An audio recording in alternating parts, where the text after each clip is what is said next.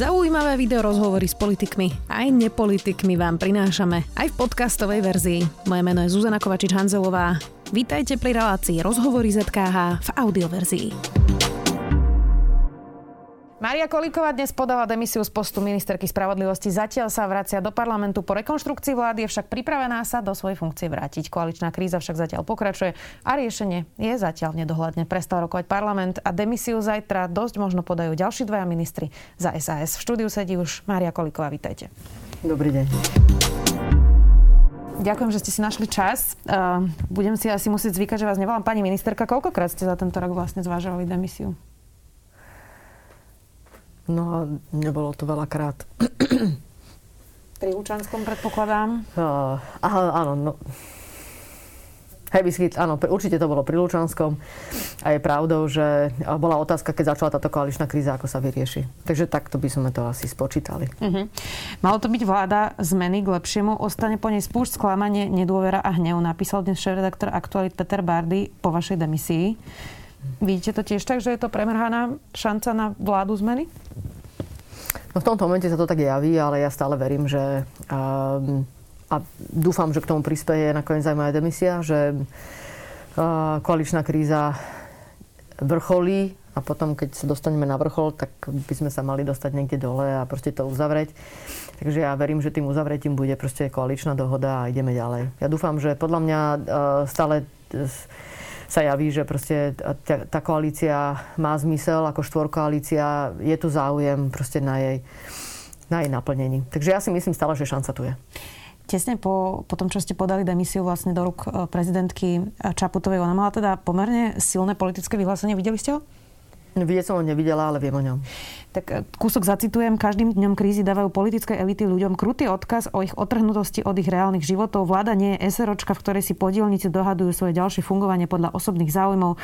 Tri týždne rokovaní bez výsledku a to všetko pred kulisami preplnených nemocníc, vyčerpaných zdravotníkov a ľudí zapasiacich o život, zdravie a vlastnú dôstojnosť je nebezpečné a neohľaduplné, povedala prezidentka v zatiaľ teda asi najstrejšom vyjadrení vôbec e, k Igorovi Matovičovi. Súhlasíte s ňou? Určite sa dá súhlasiť s tým, že ľudia nemôžu chápať dobre túto koaličnú krízu a musia ju vnímať veľmi kriticky, pretože, nám, pretože ľudia zomierajú, čelíme pandémii, síce sa zvyšuje zaočkovanosť, ale vôbec nie sme na takej úrovni, že by sme sa mohli povedať, že sme to už preskočili a sme to prekonali. To znamená, že práve teraz rieši takúto koaličnú krízu. Neviem, či sa dá nájsť horšie obdobie. Ona ešte dodala, je nevyhnutné, aby premiér demisiou umožnil uzavretie dohody koalície na rekonštrukcii vlády. Postavenie a pozícia žiadneho človeka nie je a nesmie byť dôležitejšia ako záujmy krajiny aj občanov. Stojí to takto, ako to hovorí, že celá krajina čaká na to, kým Igor Matovič urobí rozhodnutie, alebo teda kým to urobí tak, aby bol sám spokojný? Uh... Určite možno súhlasiť s tým, že je to absolútne v rukách Igora Matoviča. To znamená na to, aby sme sa posunuli ďalej, tak je to teraz v jeho rukách. Tak ste sa tak vyhli tej odpovedi. Ja som na to povedala podľa mňa jasne. Boli, boli spomenuté dve personálne požiadavky, čo sa týka rekonštrukcie vlády. Tie personálne požiadavky dnes boli splnené a ja verím tomu, že ďalším krokom bude nový premiér a vytváranie novej vlády. Ja sa pýtam aj preto, že Igor Matovič, hoci teda mal s vami korektné vzťahy, vy ste aj v tomto štúdiu inak sedeli teda pred pár dňami a hovorili ste, že vás podporoval, že ste mali ano, jeho priazeň, že teda uh, mali ste korektné vzťahy, no označil vás vo vyhlásení ako človeka s väzbami na Roberta Fica a Petra Pellegriniho. Mm. To si ako vysvetľujete? To bol nejaký pomstivý výpad, alebo ako to chápať? Určite, že ja to vôbec nechcem ani komentovať, ani nejako. Ja mám záujem na tom, aby štvorkoalícia fungovala ďalej. To znamená, že podľa mňa uh, asi je najlepšie teraz nesledovať poriadne vyjadrenia jednotlivých koaličných partnerov a zameriavať sa na tú podstatu. Podstatou boli dve personálne požiadavky, uh, čo sa týka rekonštrukcie vlády, tie boli splnené. Takže teraz ja by som bola rada, keby vlastne na ťahu bol pán premiér a posunuli sme sa ďalej a potom sme sa posunuli vlastne k tomu, že aká bude nová vláda. Neberiete si to osobne od neho? Vôbec si to neberiem osobne. Ale neviem, či ja si niečo berem osobne, takže... Rozumiem. Uh, lebo Richard Solik povedal, že to je nejaká osobná pomsta teda. Aj, aj ja konkrétne berem, tento výrok povedal, ja že je osobný. Ja osobne iba vyjadrenia mojich detí a mojho muža. A mojej mamy. To asi tak. Mária, ďakujem, že si tmelom v našej strane vďaka tvojmu driveu a jednoznačnému postoju má náš klub ešte dnes stále 10 členov. Vďaka tebe tam ešte stále patrím aj ja a je mi cťou napísala Andra Letanovská kolegyňa zo za ľudí. Aká je teda situácia v strane? Lebo ona naznačuje, že keby ste tam teda neboli vy a neurobili by ste dnes to rozhodnutie, tak už by vás 10 teda nebolo. V tom poslaneckom klube, myslím. No ja si myslím, že asi je všetkým zrejme, že to, že aj naša strana je aktívna v rámci riešenia tejto koaličnej krízy a teda popri strane SAS zniesla dve požiadavky a to štvorkoalícia a výmena na poste kľúčovej osoby e, v rámci vlády a teda na poste premiéra, tak vlastne to bolo naozaj preto, že e, to súvisí s požiadavkami veľkej časti, kritické časti v nášho, e, nášho poslaneckého klubu. Ale nie je to len preto, že naša časť nášho poslaneckého klubu takéto požiadavky, ale vnímam tie požiadavky ako absolútne legitímne. A ja som to už povedal v viacerých debatách, že to, že vlastne zaznievali veľmi vážne tieto požiadavky, tak aj mňa nutilo zastaviť sa, by som povedal, v rámci toho rýchleho chodu krokov pri reforme justície a zameriať sa na to vlastne, čo trápi našich poslancov a či tie požiadavky nie sú legitímne. Lebo môžete samozrejme pozrieť na to, že proste je to osobné rozhodnutie poslanca, či ostane v klube, neostane v klube, podporuje vládu, nepodporuje vládu na, na, na druhej strane um, v rámci strany je záujem na to, aby tá strana bola jednotná, veď iba vtedy je silná, čo neznamená, že v rámci tej strany máte rôzne názory. Ale súčasne to znamená, že musíte počúvať aj na kritiku, proste, ktorá je od uh, jednotlivých uh, členov strany, osobitne poslancov, od ktorých vám závisí legitimita. To znamená, že keďže som vnímala, že tá, tá, tie kritické názory už sú naozaj u kritickej časti poslancov, je to nie je ojedinelý názor, tak treba mi načúvať a, uh, a povedať si, že je to, je to to legitímne, je to opodstatnené, ak áno, treba to riešiť. A ja som prišla k záveru, že to treba riešiť. Veronika Remišová teda demisiu nepodala. Nebolo by lepšie, keby ste podali tú demisiu napríklad dnes spolu? No zase preto, že ju Veronika Remišová nepodala, tak uh, mohla ju poveriť pani prezidentka uh, vedením rezortu justície. Takže z tohto pohľadu, z hľadiska ako nejaké zodpovednosti v rámci vládnutia, to vnímam aj z tohto pohľadu ako uh, ako dobré. Súčasne treba povedať, personálne požiadavky boli dve. Sulik, Kolíková, vybavené. Takže... Mm. Teraz myslím iba ako strategický ťah, nehovorím, že je to požiadavka Igora Matoviča, ale že či by to nebol lepší strategický ťah, keby ste podali demisiu obidve. A tak môžeme sa rozprávať samozrejme o stratégii v rámci celého procesu koaličnej krízy, čo by malo urobiť SAS, čo by malo robiť uh, za ľudí, um, čo by malo robiť Olano, čo by mala byť Smerodina. Ale keď sa pýtate konkrétne na to, že či teraz mala alebo nemala Veronika Remišová podať demisiu, tak uh, je faktom, že to je moje personálne rozhodnutie. Ja som presvedčená, že to má pomôcť v rámci vyriešeniu tejto krízy a je teraz na ťahu uh, Matovič. A ako som povedala nakoniec na tlačovke, ja by som tam teraz vôbec sa nebavila o ďalších nejakých požiadavkách. Požiadavky boli len dve naozaj jasné dve personálne požiadavky, súli koliko a tie sú vybavené. To znamená, že teraz je skutočne na ťahu Olano, aby proste urobilo tú zmenu, ktorá je zásadná, posunúť sme sa ďalej. Inak vy máte takú zvláštnu dynamiku vlastne v tom poslaneckom klube, pretože čím viac ľudí podá demisiu, tým viac poslancov, ktorí sú teraz poslancami, nebude poslancami. Čiže tí majú možno trošku iné motivácie, ako máte napríklad vy alebo Juraj Šeliga, pretože vlastne prídu o svoje miesto. A tak to mi príde trošku hlúpe hneď sa pozerať na nejaké takéto nekalé úmysly, alebo by som povedal zaujaté úmysly, alebo konflikt záujmov, že to... A určite by som sa takto nepozerala na, na názory našich poslancov. Určite nie. Eh, vy ste povedali, že teda tie požiadavky sú len dve eh, a teda Igor Matovič naznačil, že by chcel zostať, alebo teda povedal to, že by chcel zostať vo vláde, mohol by byť teda vicepremiér eh, pre boj proti korupcii. Tým pádom Richard Sulík povedal včera v tomto štúdiu, že tak teda on zostane vo vláde tiež. Viete si predstaviť z vašich skúseností z toho rokovania, na ktorých ste teda boli všetci, mm. že by to takto fungovalo, že teda zostane aj Igor Matovič, aj Richard Sulík, len teda Igor Matovič nebude premiér? Faktom je, že tá požiadavka, ktorá zaznela z našej strany aj zo strany SAS, tak e, zaznela, čo sa týka personálnej výmeny, tak e, zaznela v tomto štádiu koaličnej krízy na výmenu na poste premiéra. Ja si myslím, že všetci veľmi dobre vieme, že keď došlo k, k nejakým výmenám na poste premiéra, tak potom sa premiér nestal iným členom vlády, štátnym tajomníkom a podobne. Proste v, tej vlády už viac nebol. Takže ja si myslím, že žiadna zo strán, teda ani, ani naša strana neuvažovala nad tým, že by tu bolo možné takéto kreatívne riešenie. No ale to kreatívne riešenie bolo a teraz mu čelíme potenciálne v rámci vytvorenia novej vlády. A, a treba sa s tým vysporiadať. Takže m, takto si to predstavuje koaličný partner a treba sa o tom rozprávať. A, a že k tomu takto pristúpilo zase strana SAS, vnímam to legitimné, že to takto položili nástroj, že nástroj, že vnímajú, že oni očakávali, že vlastne to bude úplne z vlády, aj keď to tak nepomenovali, tak vlastne vysvetľujú, vykladajú, a ako, a, ako si, si to mysleli. A hovorím, asi to očakávanie v zásade asi bolo iné, že by bolo tým riešením, ale vnímam to legitímne, že to takto položené na stôl a treba sa o tom baviť. Trošku to komplikuje, by som povedal možno v niečom situáciu, lebo a, ten predpoklad úplne taký nebol, že toto, aj, že toto je možné riešenie. Ale zase na druhej strane treba byť otvorený návrhom, ktoré prichádzajú aj od koaličných partnerov. Je to na stole, treba sa o tom baviť.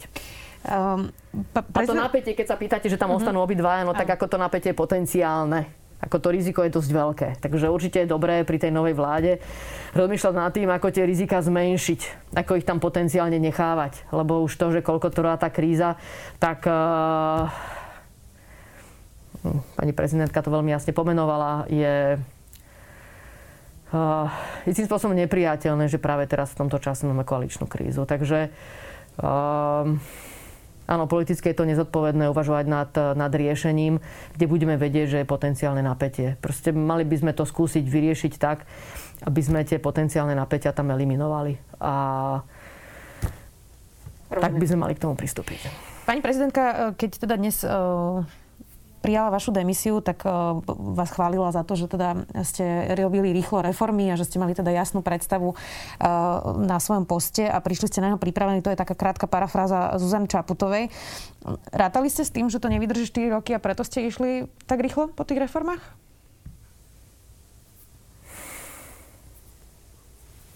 taká zákerná otázka trošku. Ale Nebol áno, to zámer. Uh, jasné, ako takto. Uh, ja myslím, že trošku ovplyvňuje aj to, ako človek koná skúsenosti, ktoré má za sebou.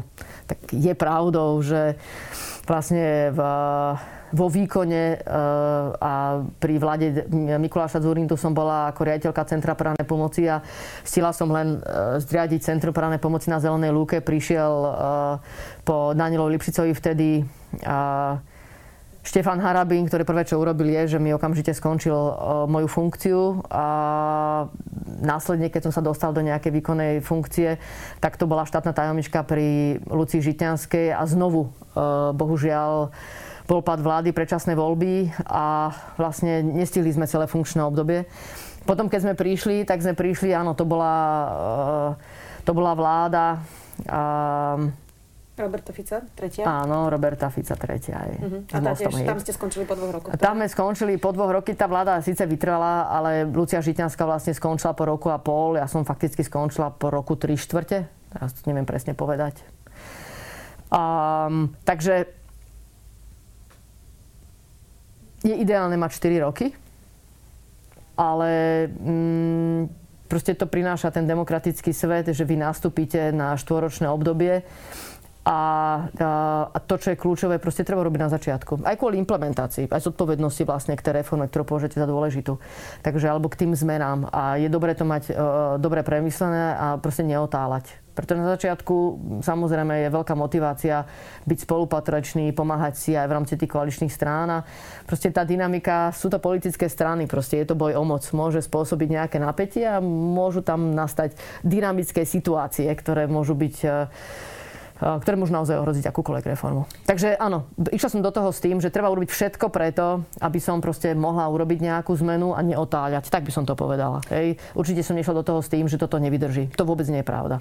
Že som do toho s tým, že robím všetko preto aj z mojej strany, aby to vydržalo a aby som skutočne mohla v celom rozsahu urobiť reformu, ktorú plánujem. Rozumiem. A niektorí komentátori hm, tak porovnávali tú paralelu s tým, že keď Robert Fico odchádzal po rekonštrukcii vlády z postu premiéra, takže teda e, to bolo za hlavu Lucie Žitňanskej a že teraz odchádza Igor Matovič a je to za vašu hlavu. Vy tam tú paralelu vidíte?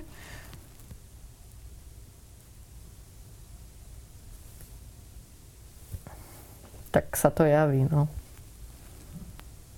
Dajú sa z toho nejaké závery robiť?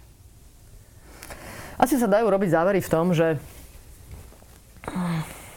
ako minister spravodlivosti máte nejakú jasnú predstavu, čo je dôležité pre justíciu a zrazu prídete k záveru, že priority, ktoré máte v rámci a ciele, ktoré máte v rámci tej reformy alebo tých zmien, ktoré chcete v justícii robiť, sú A tie ciele sú menšie, ako sú ciele alebo dobro celej krajiny. A toto zrazu, keď sa vám preváži, tak musíte urobiť rozhodnutia, ktoré sú proti rezortu. A to robila Lucia Žitianská, z tohto by som videla asi paralelu. Hej. A áno, to v tomto momente som robila ja, ale určite mi príde veľmi hlúpe takto postaviť osobu Fica a osobu Igora Matoviča. V tom mi to príde veľmi nespravodlivé a, a nefér. Je toto koniec súdnej mapy? No to závisí samozrejme od, od toho, kto nastúpi ako minister spravodlivosti, ale bez ohľadu na to, aj keby nastúpila osoba, ktorá by nechcela teraz robiť súdnu mapu. Ja si myslím, že to, čo sa udialo, je obrovská diskusia medzi sudcami a myslím si, že um, myslím si, že dá sa povedať úplná zhoda v tom, že zmena je potrebná. Aj v tom, že tie ciele tej, tej reformy, uh, aj tie nástroje, ako, to, ako vlastne docieliť uh, väčšiu efektívnosť, uh, aj to, aby proste tí sudcovia boli odborníkmi v tých agendách, Takže v zásade aj tie nástroje, aj v tom je zhoda. To znamená to zväčšenie obvodov. A tam je zhoda aj čo sa týka okresných súdov, aj čo sa týka odvolacích súdov. Aj dokonca by som povedal, že zhoda na tom, že to správne súdnictvo dáva zmysel aj urobiť ešte aj na prvom stupne, okrem toho, že najvyšší správny súd. Ale v tých detailoch je samozrejme zakopaný pes a osobitne, keď robíte takú veľkú reformu, tak sa to týka veľká, veľa ľudí a potom je s tým veľká kritika. Takže to, čo sa udialo, je, že sa to celé otvorilo, postavil sa na stôl konkrétny obraz, ako by to mohlo byť a o tom veľká diskusia. A v niečom by som povedala aj sa ukázali také nepekné javy, ktoré proste sa, sa udiali aj, aj v rámci komunikácie, aj v rámci uh, samotného, samotnej justície. Uh, by som povedal, až, až, až manipulácie, šírenie dezinformácií pre dosiahnutie cieľov, uh, ktoré boli aj na zablokovanie vlastne základných zmien aj súdnej mape. Takže podľa mňa je je výborné, že ten celý čas sme využili aj na to, že tá diskusia sa začala. Takže si myslím, že či už by teraz niekto prišiel a chcel by s tou súdom po niečo robiť, alebo Bars aj prišiel v ďalšom funkčnom období, tak proste to, čo sa teraz urobilo, tak sa dá na to nadviazať. Takže určite ten čas nebol nejakým spôsobom stratený a, a dáva veľký, veľký základ k tej zmene, ktorá sa udeje. Ono je to otázkou času, ona sa udeje. Búchajú teraz sudcové šampanské? No tak takí, ktorí boli veľmi nespokojní s tým, čo ponúkam, tak asi môžu mať, môžu mať k tomu dôvod. šampanské? Uh, neviem, či majú radi šampanské, ale... Obrazne uh, takže, tak samozrejme, tí, ktorí boli nespokojní s tým, čo navrhujem, tak uh, vnímajú teraz, že tie zmeny sa asi neudejú. V prípade, že by tá rekonštrukcia sa udiala nejakým spôsobom tak, že uh, sa do tej funkcie vašej nevrátite, Koho si viete predstaviť, že by bol dôstojným pokračovateľom vlastne možno aj týchto reforiem, alebo prosto, že, že, že viete si predstaviť, že by si sadol na tú stoličku a, a boli by ste s tým OK? No úplne OK, iba jeden človek. A to je kto? Lucia Žitňanská. A tá sa asi do politiky vrátiť nechce? Nie, tá pracuje teraz na novom zákone o obchodných spoločnostiach a e, rekodifikácii občianského zákonníka a venuje sa akademickej práci. Takže toto je pase? Ja som povedala ideál. Mám e, teraz taký citát na záver. Je síce trošku dlhší, ale myslím, že to stojí e, za to. A, a teda mám otázku, že či si typnete, koho to, koho to je citát. E, konkrétne ho teda našiel e, kolega Jakub Filo, e, takže začnem. Obrazom nášho verejného života sa stal permanentný politický zápas. Jeho sprievodnými znakmi často bývajú nevyberané verbálne ataky, vzájomné osočovanie, rôzne polopravdy, ba i vyslovené lži a úskoky, ktoré si kladú jediný cieľ zdiskreditovať politického protivníka. Naša vnútropolitická scéna prestávať byť miestom konštruktívnej výmeny názorov, hľadania spoločných východísk zo zložitej situácie. Mení sa na arénu s množstvom nikam nevedúcich súbojov, ktorých mnohí strácajú súdnosť, vlastnú tvár i charakter. Horliví bojovníci za vlastnú pravdu neraz povyšujú svoje osobné záujmy nad potreby štátu nevidia alebo nechcú vidieť, do akých ťažkostí vedie Slovensko nimi živená konfrontačná línia. Typnete si, kto to povedal? Neviem, kto to povedal, ale je to veľmi dobrý popis situácie. 9. marec 1994, prezident Michal Kovač. Hmm. Vyzerá, že to teda sedí univerzálne aj na túto situáciu. O pár rokov neskôr. Bohužiaľ, áno. To bol vtedy Vladimír Mečiar. Asi to úplne nevieme porovnať s Igorom Matovičom, to by opäť bolo teda nefér, ako ste to povedali, ale... To bolo veľmi nefér. Ale e, to, to nikto ani nehovorí, ale teda týmto smerom sa tá politika vlastne uberá už 30 rokov?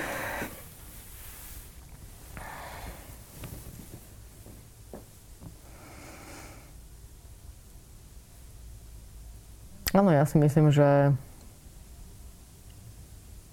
ešte máme dlhú cestu ako Slovensko, aby sme nastolili kultúru vládnutia, ktorá je nevyhnutná preto, aby ľudia dôverovali, že tú krajinu spravujú ľudia tak, že, že je to dobré. Proste môžete robiť dobré veci, ale keď ich komunikujete spôsobom, eh, že tým napadáte vzájomných partnerov, tak vlastne spochybňujete vlastne aj ten výsledok spoločnej práce. A ľudí to musí zneisťovať. Ľudí musia takéto ataky eh, zneisťovať aj, aj, v, eh, aj v tom, že aké pravidlá sú potom príjmané danou vládou, či sú vôbec dobré tie pravidlá, keď druhý koaličný partner ich spochybňuje um, tá miera kritiky, ktorá samozrejme je vždy na mieste, aj nejaká spätná väzba, proste musí mať nejakú úroveň, nejaký štandard, ktorý uh, je prejavom, by som povedal, konštruktívnej kritiky, a ktorá nás má posúvať vpred.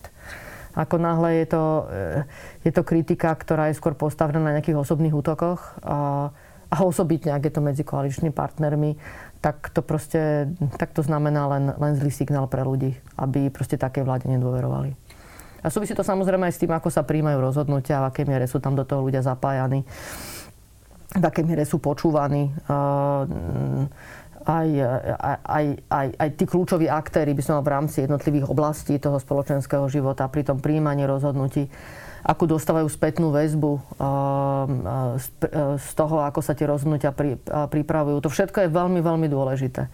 Veľmi dôležité je to, keď dojde k napätiu, ako sa to napätie rieši.